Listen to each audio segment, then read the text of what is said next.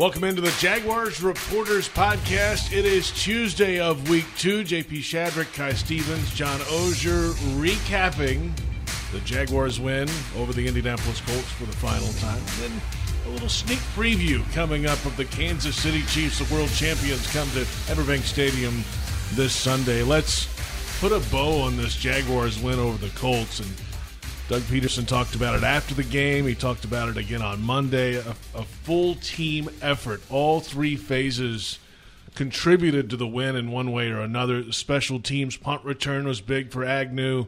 Uh, the defense really was the star of the day.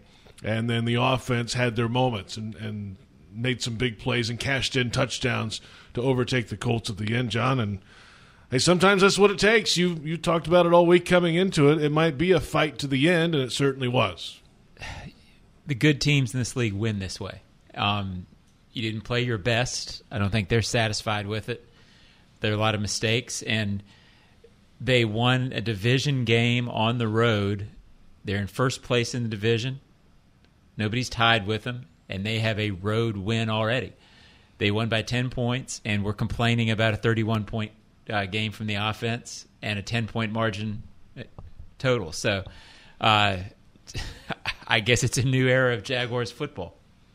You guys were on the opposite side of things for a while. So, you know, playing close and then not coming away with a victory. Obviously, you know that frustration. So now this is a good problem to have where you get the win somehow. It doesn't look great, but you got the victory. I'll give John his flowers. He called this out last week and said it was going to be a lot tighter than we all thought and that uh, it was going to probably end up being this way. So you're a genius. Full John. credit to John for being as wise as he is.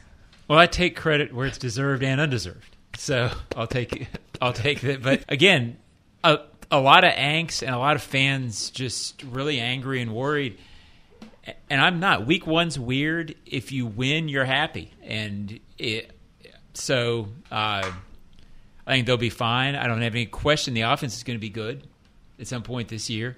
They'll get into a rhythm. Yep. Uh, they didn't play their best and they won the game. Defense, Enjoy it, JP. Uh, yeah, Come on. It's yes, that's how it happens. Yeah. It's not a margin of victory. There's no the power rankings don't matter. There's not an AP poll. Only mine. Uh, yeah, eh, whatever. Um, but the the win matters, and that's what happened on Sunday. The defense held the Colts to a combined three of seventeen on third and fourth down in the game, and that was a story really for both sides, but the defense stopping them in big moments on the fourth down conversions. Hey, you got to get off the field in that moment, guy. I we've been talking about the defense for months now, and for us, I will give them all the props. Josh Allen came out like a man on fire that's playing for a contract, and that's exactly what happened.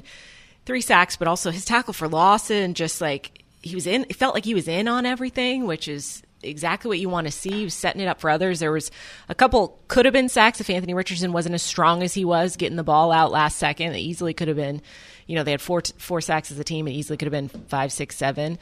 And I, they kept them in this game, right? And and I think Doug Pederson alluded to that on Monday when he was talking to us, saying, you know, sometimes until the offense gets to where it's going to be for the entire season, the defense really helps you out in those first couple of games. And we certainly saw that on Sunday against the Colts. And if this is what they can do when the team's in trouble, we've been talking about them playing with a lead, how good they could be. If they show they can be this good, even when, you know, keeping the team in it, the sky's the limit for them the offense gets going to what we think they can be. I thought Josh Allen played like Josh Allen always does, uh, frankly. He he had three sacks. Um, he's had a lot of games in the past where he almost had three sacks.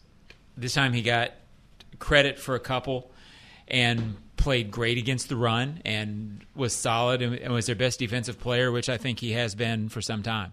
Uh, the defense kept them in it in the first half um, with some big stops in the second quarter when it felt like the game could have gotten away from them. But in the second half, after they gave up the Pittman touchdown, um, I had the stat wrong this morning uh, when I was writing it. Five series, they gave up a total of two yards. It's pretty good. Um, yeah. Until that last one where they were already up ten, and, and it and it felt like they were just trying to manage clock more than trying to get the ball back. The Colts at that point had taken a lead on a weird play. You felt like momentum was getting away from five straight series with a total of two yards. Um, I don't care who you're playing. That's it's Can't the ask big for much time. Yeah. And uh, you know, I got even somebody. Oh, Mike Caldwell's this. Mike, look, they came up big when it mattered most. I don't know if they'll do it again. I don't know if they'll do it Sunday. It, it's a harder task, but within the task of what they could accomplish on Sunday, uh, they were the difference. Also, can we talk a little bit about like everyone's complaining they scored 31 points in a game they didn't play very well. Exactly, and they, you know, on the offensive side, Kai, to your point, the Jaguars on offense were combined four of fifteen on third and 4th downs, and we talked to Doug Pederson Monday about that. He said we knew where they were going to line up, just execution. We we couldn't figure it out. The average was third and four, and it just didn't work out that way, Kai. But um, they did find a way in those key moments late to find the end zone. And it feels like there was obviously mistakes, you know, that would have been interception by Trevor, the Ridley fumble that went out of bounds. There's things that were not great, but they bounced back from it in a way that you like to see. Or even like Cisco got called for that penalty for 15 yards. You know, I mean, whatever you feel about that, he could call for the penalty and then immediately, you know, forces a fumble basically the next possession. It's it's that bounce back and that resiliency. Obviously, we've seen them do it in the Chargers game, but just to have that continued and in various positions, that's what you want to see in a winning team because things don't go your way, specifically when you're on the road, specifically in week one in situations like that. But it's the bounce back, it's the Doug continuing to go for it on fourth down no matter what the situation is. It's it's the way they're going about it that has to give you, you know, the good feelings and good promise going forward. Yeah, I thought the third and fourth down conversions was key, especially for the Jaguars offense. And uh, to me, that's week one stuff. Uh, Doug said it right after the game, you're not going to be firing on all cylinders, whatever phrase he used. In week one, even even two and three, you're trying to get going. That I, I think that's a an offshoot of the way the preseason is now. You know, there's no contact. Uh, you're not quite ready to go quite yet. Um, so I think, again, I just think with Trevor Lawrence, with this offense, they are going to hit a groove and get things really, really going. I don't worry about th- that side of the ball being efficient, scoring a lot of points. To score 31 when they didn't really have that A game, to do it on the road against Gus did a nice job with this scheme. I, I think Bucky Brooks talked about it a lot last week Yeah, absolutely. that he- that that they were going to have to be patient. It was going to be clunky. It was it, you were going to have to wait and and get it going. Um, I thought a key thing, and it, so many fans get frustrated when the running game doesn't work, and then the the deluge of emails. They got to take play calling duties away from press. They're giving away series. Um, if you're going to run in the NFL, you have to have the patience to believe in it, even when it gets one, one, and three on a series. Mm-hmm. And lo and behold, 61 yards in the fourth quarter, I think it was. Yeah, including that long touchdown from ETN at the end. You don't get the Bigsby run that set up the touchdown and the ETN run if you quit on it. Yep, absolutely. And also, Doug touched a little bit on this when we heard from him. Just his philosophy with the rookies is easy to say, but hard to do. Where you're like, gotta let them learn. And we Tank learned, I'm sure, from failure at, at points. Yes, um, Sunday, excuse me. And it's easy to say that. Yeah, we want them to learn now rather than you know in January. But sometimes it's painful to watch. Right? You're like, what are you doing out there? And but you can't shy away from it. Doug certainly doesn't, and um, I think it'll benefit them in the long run for sure. I'll say this in Tank's defense, and I know two errors. The catch was not that easy. No, I mean, he was kind of twisting. Uh, I get that you, I get that led to the, to the interception. Um, I don't necessarily think that every back in the league makes that play easily. So you know, and then the fumble. I, I get there's some situational some situational awareness there, but I'll bet if if you really asked all other ten Jaguars players aside from Yeah. Trevor Lawrence on that play, if they would have acted that much different, I don't know. There wasn't mean, a lot of physical cues from was a anybody else out there. Play That's right. where the whole vibe felt like it was over, Yep. and every every player around you. Imagine yourself in that moment. You catch the ball, and you see the offensive line acting like incomplete pass Mm-hmm. because it was kind of a you know He probably didn't see it either necessarily, so, So- you would go with the cues of what you're seeing. he'll learn. My guess is next time he's in that situation, he'll be running or he'll be down, or he'll be punching. You know, Something's going to something. happen. Yep. Yeah. Uh, but I don't know. Trevor said it after the game. It was kind of unfortunate that it happened to a rookie because a lot of guys would have probably done the same thing. Yeah, because they'll just blame it on the rookie thing. It's really not. It's a. It was just It an was odd everybody. play. It was just weird. Really odd play. Jaguars got it done though. 31-21 win over the Indianapolis Colts. Division win. Everybody else in the AFC South lost, so the Jaguars are in first place. When we return, a preview of the Kansas City Chiefs coming to town on Jaguars Reporters. Welcome back to the Jaguars Reporters Podcast. JP Shadrick, John Oehser, Kai Stevens. The Jaguars coming off a win in Indy, and now it's a home game. And the Chiefs Jaguars matchup is presented by Everbank. And what a game it should be. The defending champions are in town. The team that knocked the Jaguars out of the playoffs last year, beat them twice, in fact, once in the regular season at Arrowhead as well. The Jaguars have now lost seven straight meetings, including the playoff game to the Chiefs. Uh, and they're getting closer. But it's the Chiefs team that is the gold standard of the AFC these days with the quarterback and the play caller and the weapons that go with it. They may not be uh, as stout in terms of weapons as they were a few years ago, but they're still coming off a Super Bowl win. They have horses to do it. The big question this week is will two of those weapons be available? Travis Kelce, tight end, with a knee issue going into game number one. He did not play against the Lions. He'll have a little extra time to see if he's available.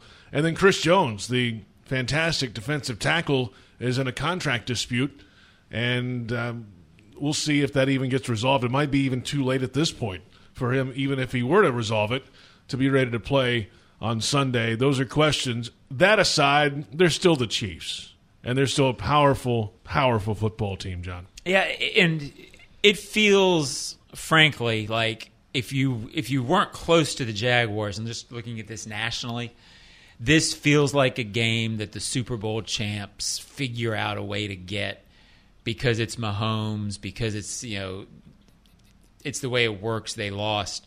Um, for me, for the Jaguars, it if you win this, boy, what a blow you deliver, and and, and what a statement you make. Are they ready to do it? Um, I don't know. A mature team that's really, really ready and ready to flex does it. We'll find out Sunday if they're that team. The opportunity is certainly there, as we discussed. Obviously, sending the Chiefs to be 0 and 2, you get a tiebreaker in seeding. Looking ahead, it would be huge. And on paper, they have what I always say is like that first, that first on the road game where it's you know, it's either in Florida where it's really hot or it's against the team you play all the time, like we just experienced against Indianapolis. There's always something weird about those games. Obviously, we've gone through that in week one already, but I it it just feels like it might be that way. And I know everyone's probably like, "Don't jinx it" or whatever, because I know all our Jacksonville fans are a little superstitious at times. But it just feels like it it's there for the opportunity. It's there for the taking. If they don't win, it will be because the Jaguars don't execute. I don't know if necessarily know if it's going to be because Mahomes does Mahomes things. I think it will be up there for the Jags to take. And there's been times in the past, John, to, to her point. I mean, the Jags have just been outmanned. Mm-hmm. It doesn't feel like that anymore. They, they have a roster that can hang with most teams, even the Kansas City Chiefs. Yeah, they can hang with them. Uh, They almost beat them last year. Yeah, and without Kelce, it it's a different offense. It's there. Um, you're also playing what might be an all-time quarterback, Yeah. which always, you know, you say Mahomes won't do Mahomes things. He does those things a lot, and those guys are tough to knock out, even when you've got them in your sight. So it, it's a mammoth challenge. I, I, I Jaguars can do it, um, and that's you know. It, it, it's only Monday. I, I don't yet have the vision locked in like I did last week. Uh, it's going to be a, a, a dynamite fun week, and uh, it's why you like being around this. It's what everybody's been waiting for since the divisional playoff loss last year in Kansas City. The Jaguars entertaining the Kansas City Chiefs. By the way, the Chiefs have not started 0 2 since 2014. Alex Smith was the quarterback. Doug Pederson was the offensive coordinator of that team. They did rally and finish 9 and 7 that year, by the way. It's been a while, though, since an 0 2 start in Kansas City, and there would be a lot of question marks around the NFL uh, of what is going on with the Chiefs if that were to happen. Let's make it happen. Jaguars entertaining the Chiefs this uh, Sunday at the bank. Standing room tickets available. Jaguars.com slash tickets or call 904 633 2000. You ready for your first big home game, Kai? I'm hydrating already, as I said last week. I'm, I'm a little concerned, but I'm ready. It does have that feel for fans who remember New England 18. Yep. Uh, hot. I, I, think it was week two. Uh, stomped them. Yep. It, it's going to have that sort of feel. That's the most energy that I had felt in this stadium uh, until the last two games of last year. So I anticipate that same atmosphere. It'll be cool. Sounds good to me. We'll see everybody this Sunday. That's John Oehser, Kai Stevens. I'm JP Shadrick. We'll catch you next time on Jaguars Reporters.